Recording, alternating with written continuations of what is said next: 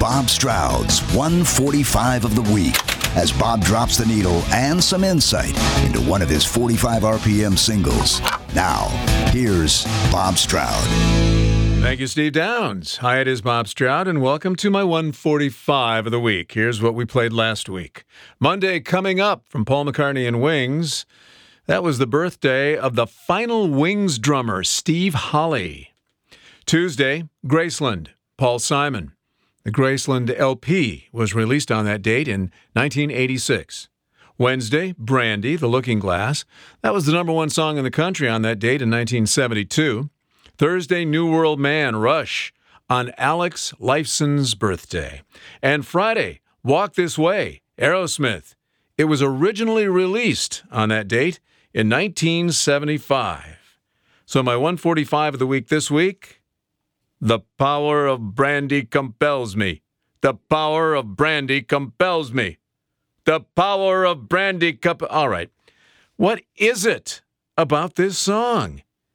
Everybody just seems to not like, but love this song. Now, no doubt this is one of those songs that my memory tells me defines the summer of 1972. It was on WCFL and WLS every 10 freaking minutes, and there was no escaping it.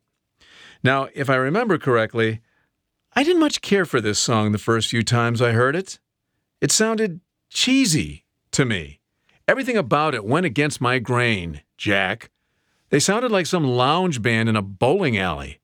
And even though there were horns in the arrangement, eh, they didn't sound like a horn band, and I was really into horn bands at this time.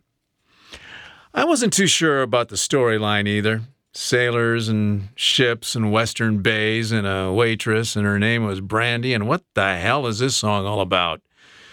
Well, it was a song that evidently possesses some kind of magic power to get under your skin in a very good way. Because before too long, I was craving brandy just like everybody else on the planet. The song would start, and I knew that in about six bars, those horns would kick in and with it, those doo doo doo doo doo doo doo doo doo doo background vocals, which would give way to the totally unique shadings of Elliot Lurie's lead vocals. Nobody on the planet sounds like Elliot Lurie. It's a mix of Marlboros and some smooth, expensive bourbon, and away we go.